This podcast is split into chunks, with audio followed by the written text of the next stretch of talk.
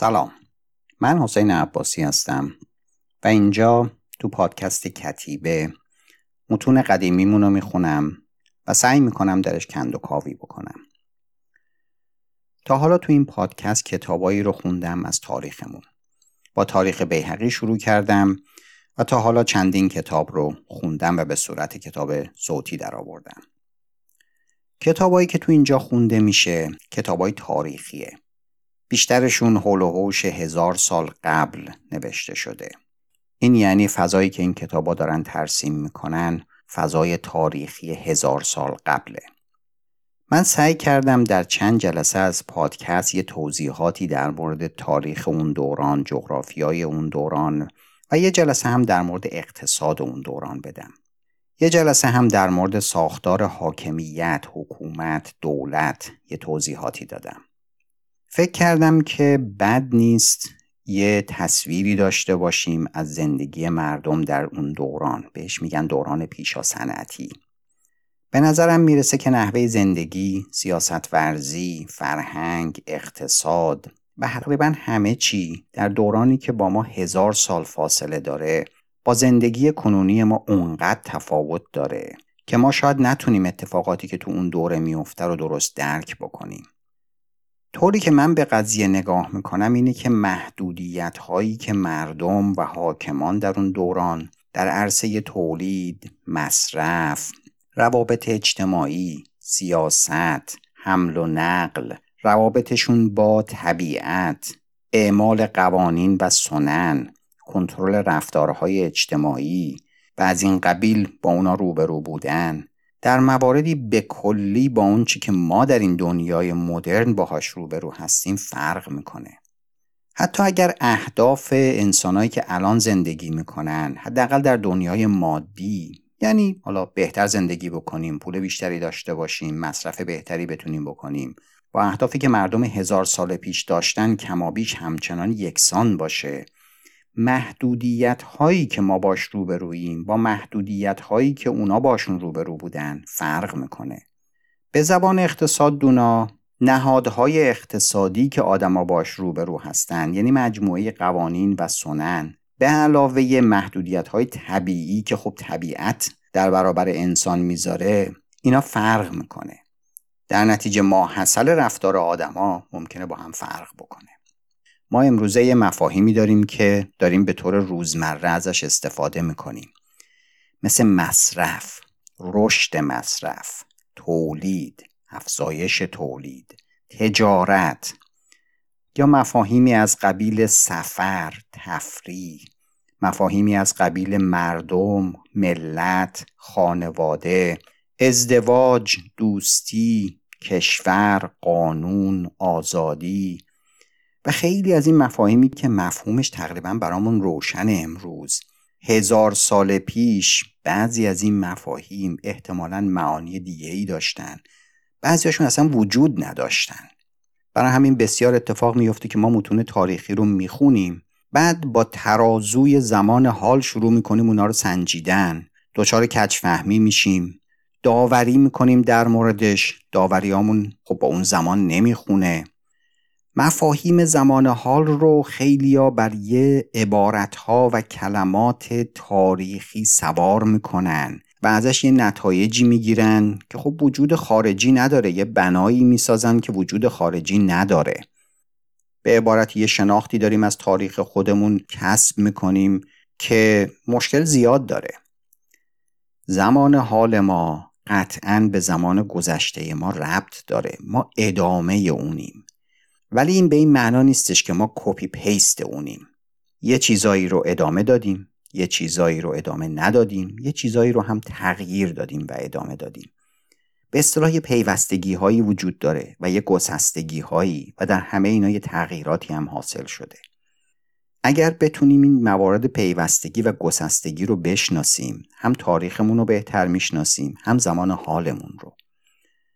به نظر من بهترین راهش اینه که ما نگاه کنیم ببینیم که آدما در اون دوران چجور محدودیت‌هایی باهاش مواجه بودن و خب به عنوان یه آدمایی که عقل داشتن و زندگیشون رو سر و سامون می‌خواستن بدن، چطور با این محدودیت‌ها روبرو شدن، و چه راه حل‌هایی برای بهتر کردن زندگی خودشون ابداع کردن. این قطعه از پادکست که به دلیل طولانی شدن در چند تکه ارائه میشه، تلاشیه برای شناخت زندگی تاریخی ما. در طول این سالهایی که کتابای تاریخی رو خوندم و تو این پادکست گذاشتم، همیشه یه گوشه چشمی هم داشتم به پیدا کردن بعضی مراجع که بتونم از توش نحوه زندگی دوران تاریخی رو در بیارم. کتابای زیادی وجود داره، کورس‌های آنلاین وجود داره، پادکست‌های خیلی خوبی وجود داره و اصول اقتصادی و اقتصاد سیاسی هم به ما یه توانایی رو میده که بتونیم این پاره‌های تاریخی رو کنار هم بذاریم و یه تصویری از اون زندگی به دست بیاریم. یکی از مراجعی که اطلاعات خیلی خوبی به ما میده از زندگی انسان‌های جوامع پیشا صنعتی، کتابی از پاتریشیا کرون. این کتاب زندگی تاریخی جوامع پیشا صنعتی رو تصویر میکنه. چاپ اولش هزار و نهصد و هشتاد و نه بوده و بعداً دو هزار و سیزده مجدداً چاپ شده با یه تغییراتی. عنوان کتاب هستش Pre-Industrial Societies Anatomy of the Pre-Modern World. جوامع پیشا صنعتی، آناتومی دنیای قبل از مدرن. در تهیه این پادکست من این کتاب رو دنبال میکنم. البته نه تمام جزئیاتش رو شرح میدم و از اون طرفم نه به تمامی محتوای این کتاب رو فقط شرح میدم. اطلاعات زیادی از منابع دیگه، از پادکست ها، کتاب ها، کورس های آنلاین و امثال هم گرفتم که جا به جا اضافه میکنم. خیلی در بند این نیستم که دقیقاً بگم هر موضوعی از کدوم کتاب یا از کدوم پادکست اضافه شده. قصدم مقاله نویسی نیست، قصدم گفتگوه. در نتیجه سعی میکنم یک روندی رو دنبال بکنم. این ساختاری که کتاب جوامع پیشا صنعتی پاتریشیا کرون داره میده به اندازه کافی خوب هست. یه جاهایی من به طور مشخص و صریح ذکر میکنم که نویسنده داره چنین چیزی رو میگه. اینا بیشتر جاهاییه که مایلم نظر نویسنده برجسته بشه. خوندن این کتاب رو به همه توصیه میکنم. حتی اگر با نظر نویسنده در خیلی جاها موافق نباشیم، خیلی اطلاعات مفیدی در اختیار ما میذاره و میتونیم با مراجع دیگه کاملش بکنیم. و اما داستان کجا شروع میشه؟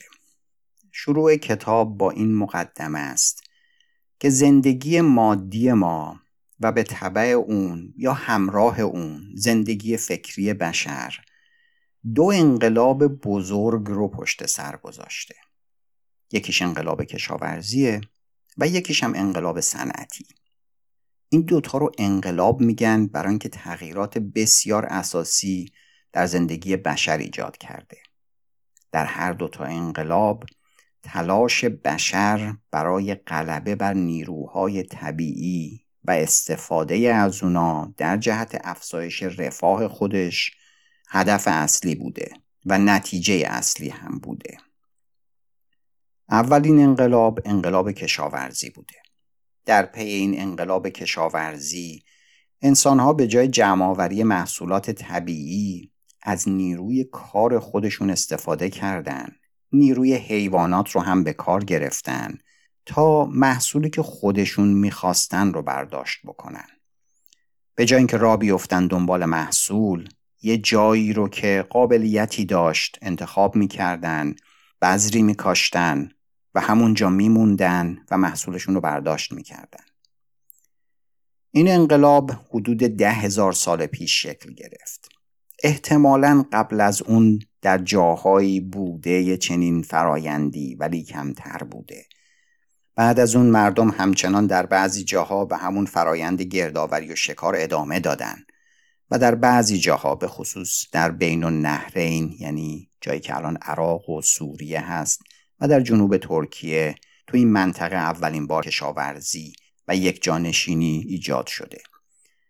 این انقلاب کشاورزی با یک جانشینی بعدن به ایجاد شهر، خط، دولت، امپراتوری و تمدن انجامیده. طبعا این دوره خیلی به آرامی تحول پیدا کرده. ما نشانه هایی از یک جانشینی های مقطعی داریم از مثلا حدود دوازده هزار سال قبل از میلاد. از حوالی شش هزار و پانصد سال قبل از میلاد نشانه هایی داریم از تمدن هایی در بین النهرین، تمدن های حلف، حسونا، سمارا، عبید. تقریبا به مدت سه هزار سال از شش هزار و پانصد تا سه هزار و پانصد سال قبل از میلاد اینا در قالب دهکده های کوچکی کشاورزی و دامداری زندگی می کردن. به این دوره دوره سفال میگن، برای اینکه تعداد زیادی ظروف سفالی از اون دوره کشف شده. به نظر میرسه که یک زندگی خیلی آرومی داشتن. نشانه ای از دولت دیده نمیشه. نشانه ای از سلسله مراتب خیلی دیده نمیشه. به نظر میرسه که در برخی موارد مثل انبار کردن غذا نوعی اشتراک وجود داشته. از نوع ساختمونایی که توش کشف کردن این رو به دست آوردن. بعداً به اواخر این دوره که نزدیک میشیم بازم از نشانه‌هایی که از ساختمونا به دست آوردن معلوم میشه که کم کم نوعی مالکیت حضور پیدا میکنه. به جای اینکه ساختمونایی برای ذخیره غلات برای کل دهکده توشون کشف بشه، در اواخر دوره ساختمونا در شکل یه مجموعه‌ای که احتمالاً یه خانواده گسترده درش زندگی میکرده به این شکل در میاد. اینو تعبیر میکنن به این که از حالت اشتراکی کامل به حالت نوعی مالکیت سبک زندگی عوض شده. تو این دوره حتی قبل از اون، موقعی که هنوز یک جانشینی به طور کامل اتفاق نیفتاده بوده، نشانه ای از نوعی اعتقادات ماورایی هم وجود داشته. احتمالاً ساختارش که خب خیلی هم ازش چیزی نمیدونیم، با اون چیزی که به عنوان دین امروز میشناسیم تفاوت‌های زیادی داشته. یه سایت خیلی مشهوری تو ترکیه هست به نام گوبکلی تپه. مال حدود ده هزار سال قبل از میلاده و هنوز هم دقیقاً مشخص نشده که این چه جور ساختاری بوده. ولی به نظر میرسه گروه‌هایی که یک جانشینی نمی‌کردن در یک دوره‌های جمع می‌شدن و یک کارای عظیمی با هم دیگه انجام می‌دادن. سنگ‌های خیلی بزرگی رو از یه جا می‌آوردن، می‌تراشیدن و می‌ذاشتن توی زمین و حالا یه کارایی هم می‌کردن، احتمالاً قربانی می‌کردن یا غذا می‌خوردن. درست معلوم نیستش که نقشه چنین چیزی چطور بوده. ولی خیلی از تاریخ‌دانا به این گوبکلی تپه نوعی مذهب منسوب میکنن. از حوالی چهار هزار سال قبل از میلاد تمدن سومری با محوریت اوروک، یه شهری در جنوب بین النهرین، شکل گرفت. این ابتدا دارای خط شد و دولت و یه مذهب ساختار یافته، یعنی معابد. در این دوره شهرهای دیگه‌ای هم در همون منطقه جنوب بین النهرین شکل گرفت و این یه جور تمدنی رو ایجاد کرد، همون تمدن سومری، که در نهایت در حدود سه هزار سال قبل از میلاد منجر شد به یه چیزی که بهش میگن سلسله‌های اولیه. اینا شهر بودن همشون، به این معنا که مردم یه شهر برای خودشون یه فرهنگی داشتن. شهرم که میگم منظورم در حد چند هزار نفر بوده و خب حوالی اون. این فرهنگ معمولاً یه حاکمی داشته، معمولاً یه روحانی داشته، معابدی داشته، نظامیانی بودن و یه خدایی هم داشتن. هر شهری برای خودش یه خدایی داشته. ما ادبیات مبسوطی در مورد خدایان دوران باستان تو این شهرها داریم. این دوره سلسله‌های اولیه که شهر محور بوده، در سال دو هزار و سیصد و سی و چهار قبل از میلاد تبدیل میشه به اولین دولت فراشهری. یه بابایی به نام سارگان که اکدی بوده شروع میکنه به گرفتن این ور اون ور و اولین دولت فراشهری رو ایجاد میکنه و این آغازی میشه برای تمدن‌های فراشهری. حالا دیگه تمدن میشه بهشون گفت. تجارت شکل میگیره، گسترده میشه، دولت، خط، زبان، جنگ، کشورگشایی، مذهب، قوانین و اینجور چیزا شروع میکنن به رشد کردن. حوالی دو هزار سال پیش از میلاد بابلی ها شروع میکنن به یه تمدنی رو درست کردن در شهر بابل. از اون طرف در شمال بین النهرین قوم آشور بودن که اونا هم یه مناطقی رو میگیرن و اونا هم تمدنهای خودشون رو درست میکنن. این تمدنهای بابل و آشور به تناوب برای مدت هزار و پانصد سال، یعنی تا زمان امپراتوری هخامنشی، گاهگاهی مناطق وسیعی رو از بین النهرین میگرفتن، بعد اون گروه دیگه میومده میگرفته، تو این وسط گروه های مختلف دیگری از جاهای دیگه می اومدن و سرزمین های اینا رو می گرفتن. خلاصه یه جنگ تمدنی توی این دوره ایجاد شده بوده. اسامی بابل و آشور به کرات توی این دوره تکرار میشه، یعنی حدود هزار و سیصد تا هزار و چهارصد قبل از میلاد هر کدوم به تناوب یه مناطق وسیعی رو تسخیر می کردن. حوالی سال ششصد و بیست و شش بابلیان جدید، قبلی ها رو می گفتن بابلیان قدیم و بعد بابلیان میانه، همچنین ما آشوریان قدیم و میانه و جدید داریم. حوالی ششصد و بیست و شش بابلیان جدید تقریبا تمام بین النهرین رو تسخیر می کنن و آشوریان رو شکست می دن و این در واقع آخرین امپراتوری بین النهرین بوده، چرا که حوالی پانصد و پنجاه امپراتوری هخامنشی میاد و تقریبا تمام مناطق بین النهرین رو میگیره و تا مصر رو تسخیر میکنه، از اون طرف هم تا هند میره و اولین امپراتوری غیر بین النهرینی رو شکل میده که تقریبا بزرگترین امپراتوری بوده که تا اون موقع ایجاد شده و تا بعدها هم بزرگترین امپراتوری بوده. این یه تاریخ مختصری بود از یه چیزی حدود ده هزار سال. کتاب پاتریشیا کرون از همین حوالی ششصد قبل از میلاد شروع میشه و تا انقلاب صنعتی، یعنی حدود هزار و هشتصد رو پوشش میده. به نظر میرسه که انتخاب ششصد قبل از میلاد به عنوان شروع به این دلیل بوده که وقتی امپراتوری مثل امپراتوری هخامنشی رو در نظر میگیرین یا امپراتوری‌های کوچکتری که بعداً تشکیل شدن، چه در ایران و چه در قسمت غرب یعنی امپراتوری روم، داستان سیاست و اداره امور فرق میکنه با حکومت‌هایی که دولت مرکزی به این معنا ندارن. وقتی که شما دولتی داری، به هر حال نیاز به یه سازماندهی مبسوط اداری داری، نیاز به سازماندهی امور نظامی داری و این هسته مرکزی اون بخش سیاستی که کتاب پاتریشیا کرون داره بهش میپردازه. در بعد اقتصادی هم جوامع به درجاتی رسیده بودن که سیستم تولید، سیستم مصرف، سیستم تجارت، سیستمی که گروه‌های مختلف جامعه چجور کالایی رو تولید کنن و چجور کالاهایی رو مصرف بکنن یه مقدار زیادی جا افتاده بوده و همین سیستم بوده که برای قرون متمادی ادامه پیدا کرده و پاتریشیا کرون کاری که داره میکنه اینه که ویژگی‌های چنین سیستم جا افتاده پیشا صنعتی رو داره تشریح میکنه. انقلاب کشاورزی ساختار تولیدی رو عوض کرد. جوامع از گردآوری و شکار تبدیل شدن به جوامع کشاورزی. این ساختار تولید وقتی که کمابیش جا افتاده شد تا انقلاب صنعتی که انقلاب دوم بود، همچنان با یه تغییرات خیلی کمی ادامه پیدا کرد. ساختار اقتصادی قبل از انقلاب صنعتی اصولاً خیلی کم تغییر می‌کرد. علتش هم روشنه.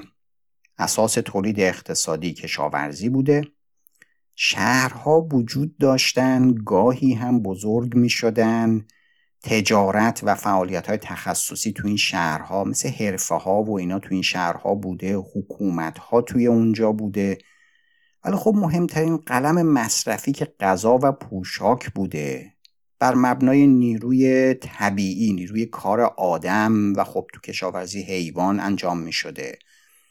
به طور طبیعی اکثر مردم در جوامع روستایی زندگی می کردن، تولید داشتن و همون هم خودشون مصرف می کردن. هر کسی معمولاً چیزی رو که خودش تولید می کرد رو مصرف می کرد یا حد اکثر یه بدبستونی با همسایه هاش داشت. این ساختار رو نویسنده ساختار جوامع پیشا صنعتی می دونه و معتقده که این ادامه پیدا می کنه در همه جای دنیا تا انقلاب صنعتی. انقلاب صنعتی انقلاب دومیه که اینجا ذکر میشه. اتفاقی که تو این انقلاب میفته اینه که انرژی مهار میشه، به این معنا که انرژی حرارتی رو میتونن تبدیل کنن به انرژی مکانیکی و از اون استفاده کنن برای انجام کار. ما خب میدونیم که نفت استفاده میشده برای حرارت، برای روشنایی. تو همین غرب ایران ما چشمه نفت داشتیم، نفت شناخته شده بوده، استفاده شده بوده خیلی قبل از این که بخواد به صورت صنعتی استفاده بشه. زغال سنگ همچنین. و خب ما چوب هم داشتیم دیگه، چوب میتونه اصلا استفاده بکنن. ولی این داستان که انقلاب صنعتی رو ایجاد میکنه استفاده از انرژی حرارتی برای تکون دادن یه چیزیه، برای به اصطلاح ایجاد انرژی مکانیکیه. این تغییر بزرگی بوده. چرا؟ چون با استفاده از انرژی مکانیکی که حالا دیگه انسان یا حیوان تولیدش نمی کرده تونستن ماشین بسازن. ماشین یعنی این که شما میتونید تولید رو با استفاده از انرژی مکانیکی انجام بدید که خب این در واقع ماس پروداکشن می شده، این تولید انبوه می شده. انقلاب صنعتی رو حوالی هزار و هشتصد میگن شروع شد. قبلش طبیعتاً اتفاقاتی افتاده بوده و ماشینی که از بخار استفاده کنه برای پمپ کردن آب از زیر زمین یا از رودخونه به مناطق بالاتر استفاده می شده. تقریباً هول و هوش هزار و هشتصد رو به عنوان شروع انقلاب صنعتی می شناسن. این از اروپا شروع میشه، از اروپای غربی، و بعد به تدریج به درجات در جوامع دیگه هم ظاهر میشه. استفاده از ماشین برای تولید تغییرات بزرگی در زندگی مادی ایجاد میکنه. همراه با اون زندگی اجتماعی و فکری آدم ها هم متحول میشه. ما تو این دنیای متحول شده داریم زندگی میکنیم. اطلاعاتمون از دنیای پیشا صنعتی به خصوص در عرصه مادی ممکنه با تصویری که از زندگی روزمره خودمون داریم یه خورده مخلوط شده باشه. برای همین به نظر من خوندن کتابی مثل این کتاب میتونه خیلی مفید باشه که ما ویژگی‌های جامعه پیشا صنعتی رو میتونیم جدا کنیم از ویژگی‌های جامعه پسا صنعتی. کتاب در دو بخش نوشته شده. بخش اولش هفت تا فصل داره، بخش دوم دو تا فصل داره. قسمت اصلی کتاب بخش اوله که به ویژگی‌های اقتصادی و اجتماعی و سیاسی و جامعه و فرهنگ و مذهب و اینا میپردازه. قسمت دوم دو تا فصل داره.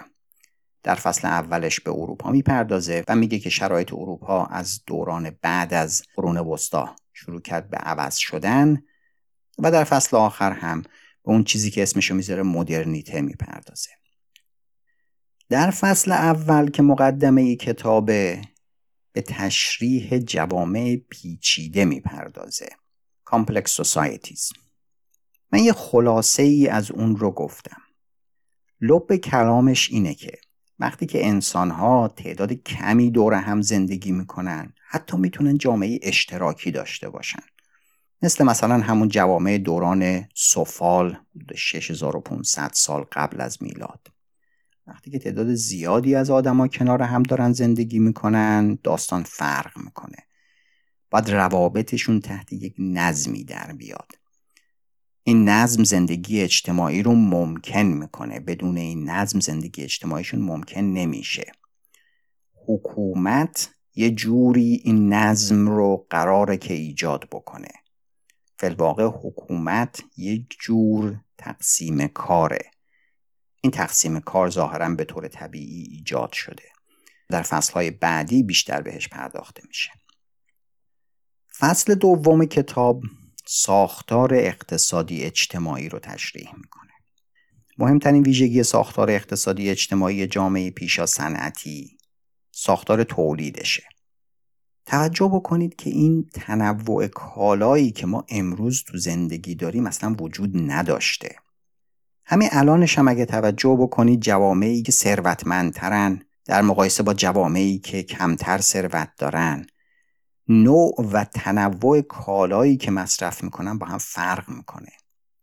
شما مناطق روستایی کشورهای کم درآمد رو در نظر بگیرین. بیشترین فعالیت اینه که غذا تولید بشه و مصرف بشه. این مسئله ما رو متذکر میکنه به این که احتمالاً زندگی پیشا صنعتی هم همینطوری بوده. مهمترین بخش فعالیت اقتصادی تولید بوده و مصرف غذا.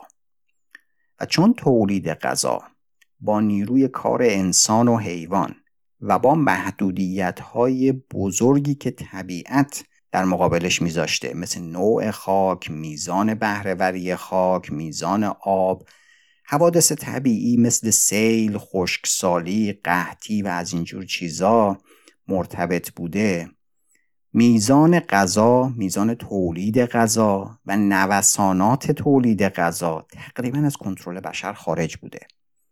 کشاورزی و دامداری که منبع تولید ثروت بودن، بخش بزرگی از فعالیت‌های جامعه رو به خودش اختصاص میداده.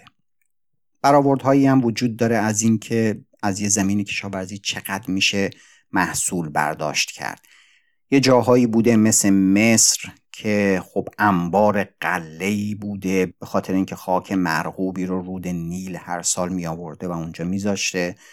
ارقام به جا مونده نشون میده که در هر جریب یا ایکر یه چیزی در حدود ششصد هفتصد کیلو گندم قابل برداشت بوده. جاهای دیگه وقتی که آب نبوده یا زمین کشاورزیش خیلی مرغوب نبوده این ارقام کمتر بوده. توی ایران این ارقام تا حول و حوش مثلا صد کیلو تا دویست کیلو بسته به این که دیم باشه یا آبی باشه کشت برآورد شده.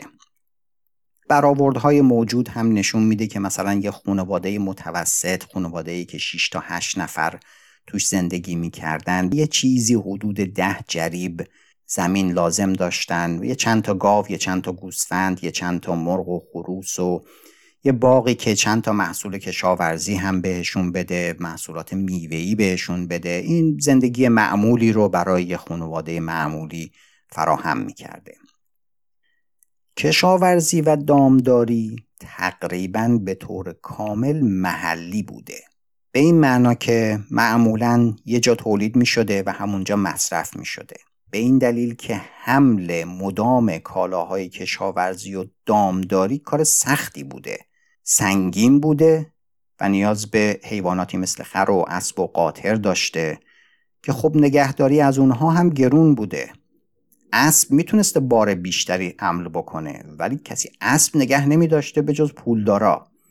خر و قاطر نگه می داشتن که خب اونم مثلا یه دونه بوده به خاطر اینکه نمی ارزیده، در طول زمستان بایستی علوفه بهش می دادن و نگهداریش می کردن، در نتیجه حداقل ممکن رو از اینا نگهداری می کردن. سرعت حمل و نقل کالا هم خیلی کم بوده، در خشکی یه چیزی حدود هفت تا ده مایل، حالا بارم بذارین روی اینا کمتر هم می شده. معمولاً خیلی سخت بوده از یه جا کالاها رو به طور مدام به یه جای دیگه بردن.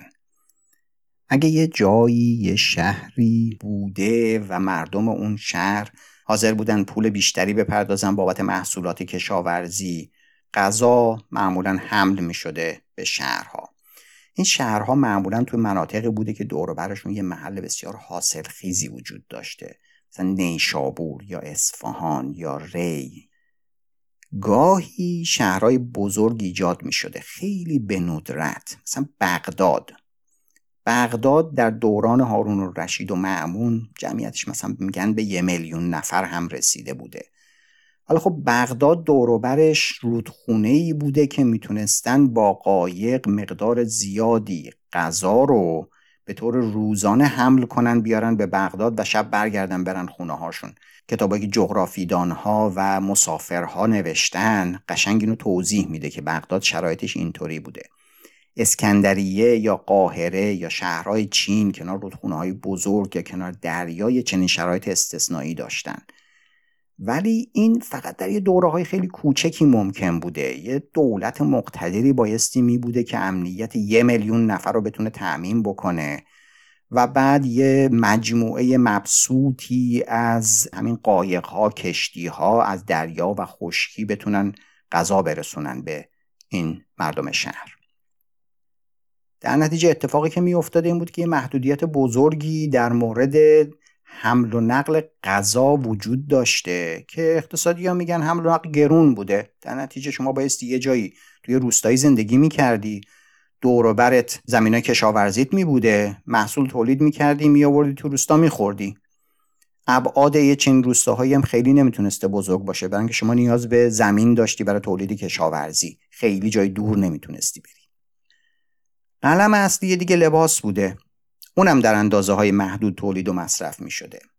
اینطور نبوده که مثلا حالا مثل امروز مردم هر روز یه تیشرتی بخوام بخرن لباس عوض بکنن. پارچه درست کردنش کار سختی بوده. یه جایی درست می‌شده، فروخته می‌شده. انواع لباس هم توسط افراد محلی تولید می‌شده، تو خونه تولید می‌شده گاهی و لباس برای مدت خیلی طولانی استفاده می‌شده. بخش دیگه وسایل خونه بوده که ابزار کشاورزی بوده، پخت و پز بوده و وسایل محدودی که تو خونه استفاده میشه. گاهی برای اینا مجبور میشدن که برن به یه مناطقی و در واقع اینا رو تهیه بکنن. اگه توی روستا مثلا آهنگری نبوده یا مسگری نبوده، اینا بعد میرفتن از شهر میخریدن میآوردن، یا اینکه اینا رو سوار مثلا چند تا خر و قاطر میکرده میآورده به روستا یا میفروخته. یه چنین اتفاقاتی میافتاده. ولی کلاً ابعاد کم بوده، ابعاد تجارت کم بوده. خارج از روستا اصولاً خیلی نمیارزیده بری، برای اینکه شما میخواستی بری یا باید دست جمعی میرفتی یا اگه تنها میرفتی امکان بوده که یکی بیاد غارتت بکنه. دولت و پلیس که حاضر نبوده در چنین جاهایی. خلاصه اینکه کل تولید غذا و مایحتاج اصلی خیلی محلی بوده، در حد همون روستای محل زندگی. نکته مهم دیگه توی ساختار اقتصادی، ساختار جمعیتی بوده. ساختار جمعیتی با ساختار تولید غذا مرتبطه. نظریه‌های اقتصادی توضیح میدن که در دنیایی که شما خیلی نمیتونی کنترل روی زاد و ولد و مرگ و میر داشته باشی، اتفاقی که میفته اینه که با افزایش غذا زاد و ولد و احتمال بقا زیاد میشه و مرگ و میر کم میشه. با کاهش غذا احتمال بقا کم میشه و مرگ و میر زیاد میشه. این در واقع یه تعادلی رو ایجاد میکنه که میزان غذای مصرفی سرانه تقریبا ثابت میمونه. حالا یه نوساناتی احتمالاً میکنه، ولی در دراز مدت میزان جمعیت تابعی از تولید غذای سرانه. اگه یه جایی اتفاقی بیفته و مثلا چند سالی یه خورده غذا بیشتر بشه، غذای سرانه بیشتر میشه، بچه‌های بیشتری زنده میمونن و در نتیجه جمعیت یه ذره زیاد میشه. این افزایش جمعیت سبب میشه که مصرف سرانه خب کم بشه. با افزایش جمعیت مصرف سرانه کم میشه، دوباره برمیگردن به حالت تعادلی. این در شرایطیه که تولید غذا نمیتونسته به طور ثابت رشد بکنه. این خیلی مهمه. اتفاقی که بعد از انقلاب صنعتی میفته اینه که مسئله رشد اقتصادی، رشد تولید وارد میشه. در جوامع پیش از صنعتی ما رشد نداریم. حوادث طبیعی جمعیت رو جابجا میکنه، دوره‌های کاهش جمعیت و افزایش جمعیت درست میکنه، ولی در بلند مدت رشد جمعیت به تبع رشد تولید تقریبا صفره یا خیلی خیلی کم، چند صدم درصد مثلا. برآوردهایی هم وجود داره. اطلاعاتی داریم از جمعیت کشورهای اروپایی، نروژ، فرانسه، انگلیس، ایتالیا. بین هزار و سیصد تا هزار و هشتصد ما جمعیت هزار و سیصد رو داریم، جمعیت هزار و هشتصد رو داریم. در نتیجه میشه یه جوری به دست آورد که نرخ رشد جمعیت چقدر بوده.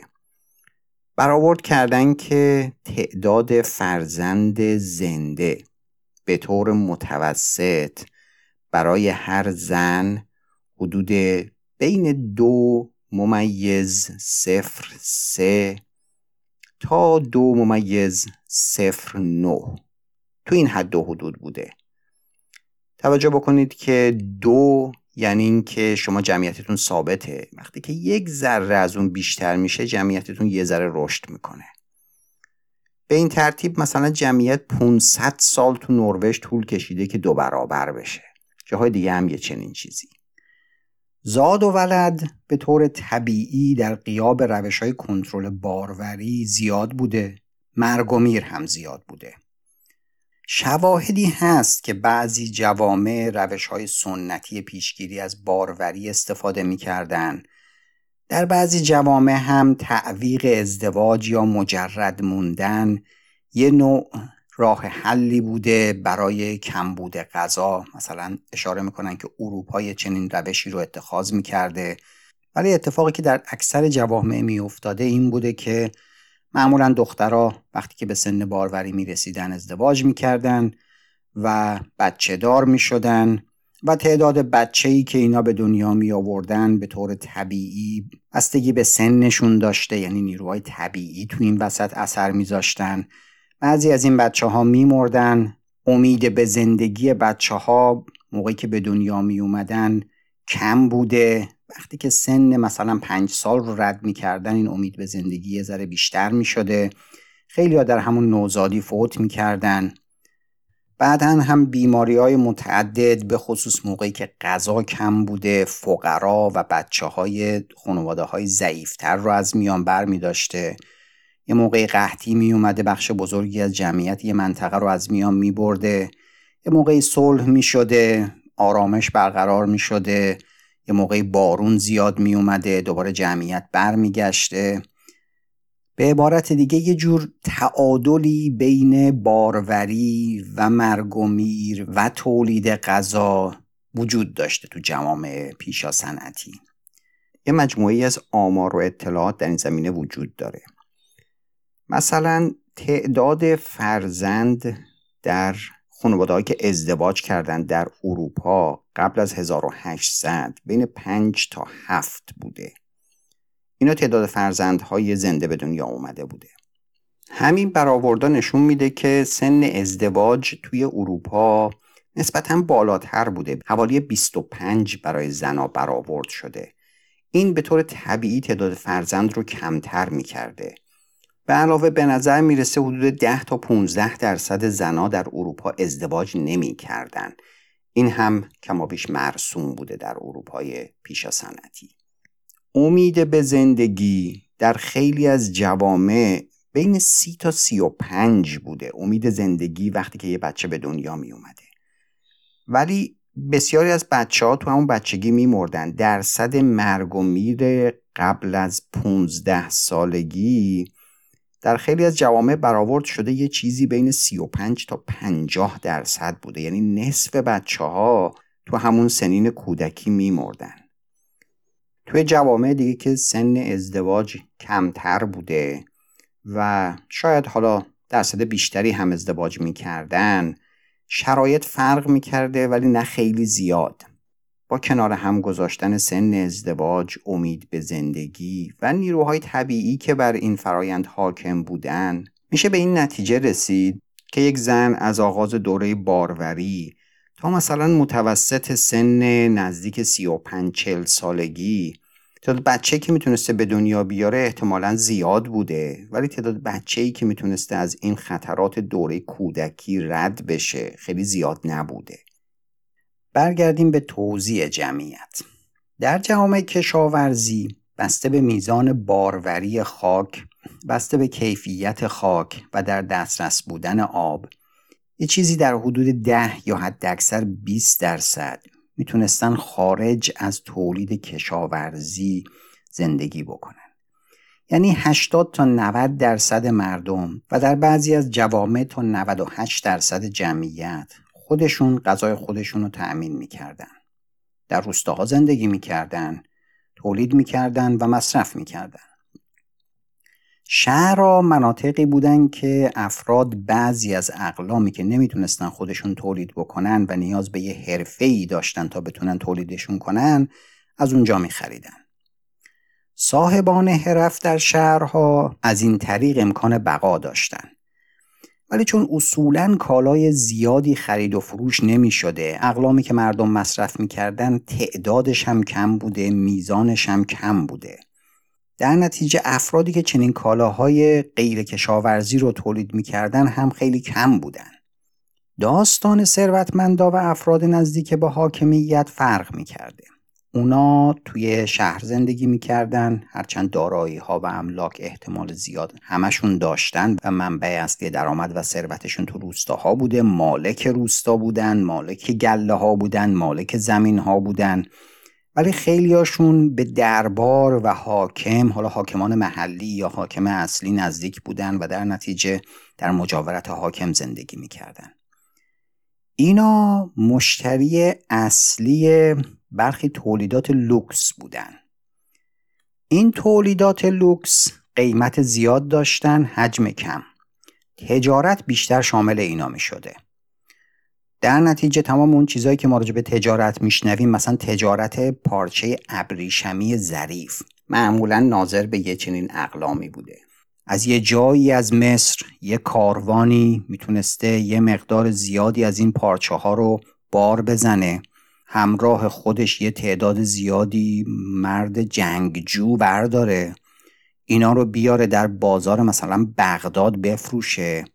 تعداد زیادی هم ثروتمند اونجا حضور داشتن که حاضر بودن بابت این چندین برابر پولی که مثلا بازرگانه تو مصر داده بپردازن. این اتفاق کاملا ممکن بوده. وسایل گرانبها، ادویه مثلا جواهر، اسبای گرانبها، برده و کنیز در خیلی از جوامع، اینا بازار داشتن. مشتری اصلیشون هم ثروتمندا بوده و دولتمردا در شهرها.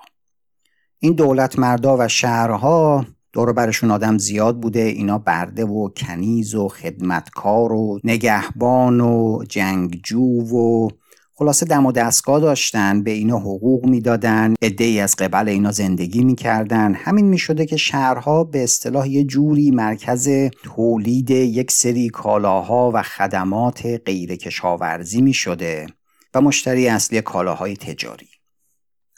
یه تعدادی هم همیشه آدم بودن که نه زمین داشتن نه ثروت، یا یکی بوده که مثلا زمین و ثروت و همه چیشو از دست داده بوده به دلایل طبیعی مثل خشکسالی یا به دلایل غیر طبیعی مثل جنگی که توی منطقه بوده.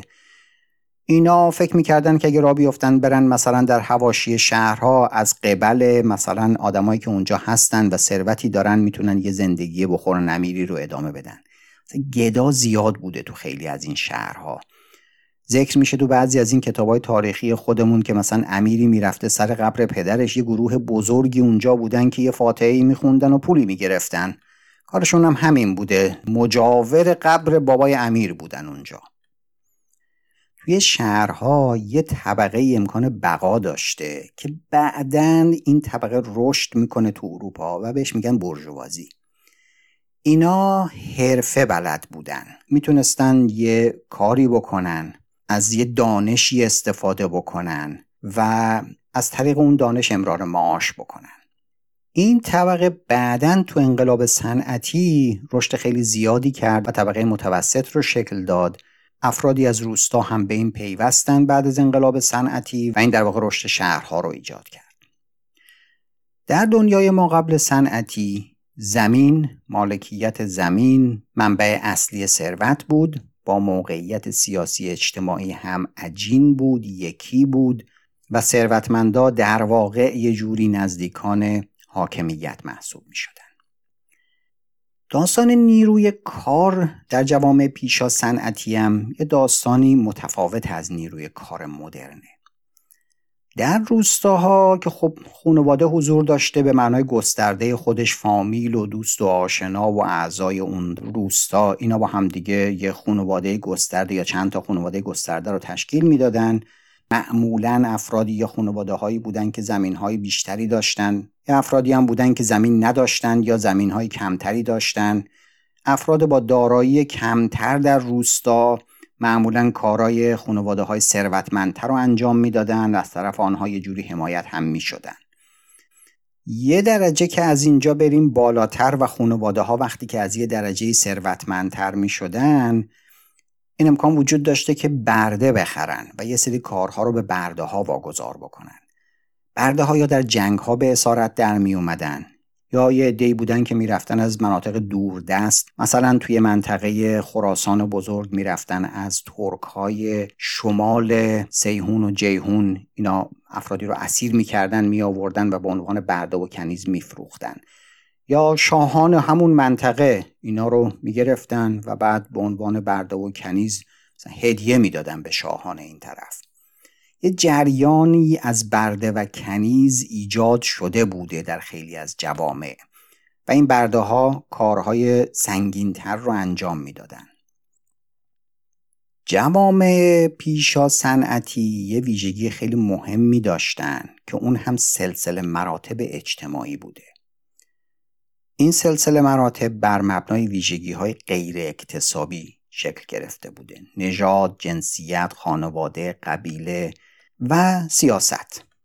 اینا تعیین کننده موقعیت فرد در جامعه بوده، از یه نسل به نسل بعدی منتقل میشه. اینو بعداً بیشتر توضیح میدم.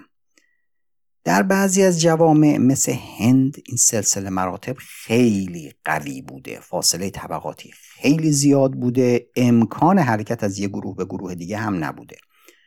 توی جوامع دیگر امکان حرکت گاهی بوده و گاهی هم خیلی سخت نبوده. شواهد کافی وجود داره که در جوامع اسلامی این امکان فراهمتر بوده نسبت به مثلا جامعه‌ای مثل هند. ولی این سلسله مراتب تو همه جامعه ها کمابیش حضور قوی داشته. افراد نه تنها موقعیت اجتماعیشون رو به ارث می بردن، بلکه یه جوری حالا علاوه بر دارایی حرفه هاشون رو هم به ارث می بردن. از طریق مشارکت بچه ها حرفه پدرشون رو یاد می گرفتن و همون هم ادامه می دادن. تحصیلات، بعدن اشاره خواهم کرد به تفصیل، تحصیلات چیزی بوده لوکس، به درد زندگی معمول نمیخورده. اعیان و اشراف که خب برای زندگی کردن کار زیادی نمیکردن، اونا داستانشون فرق میکرده. اونا میرفتن سراغ تحصیلات، یه جور کالایی بوده که حتما باید میداشتن، جزوی از زندگیشون بوده. ولی برای فرزندان خانواده‌های معمولی تحصیلات خیلی به درد نمیخورده. بودن همیشه یک سری افرادی که تحصیلات داشتن، به خصوص در جوامع اسلامی یه جوری تشویق هم می شده حتی برای عوام، برای اینکه ارتباط مذهبی با خدا الزاماً نیاز به واسطه نداشته اونجوری که مثلا میگن در کلیساها وجود داشته در قرون وسطا.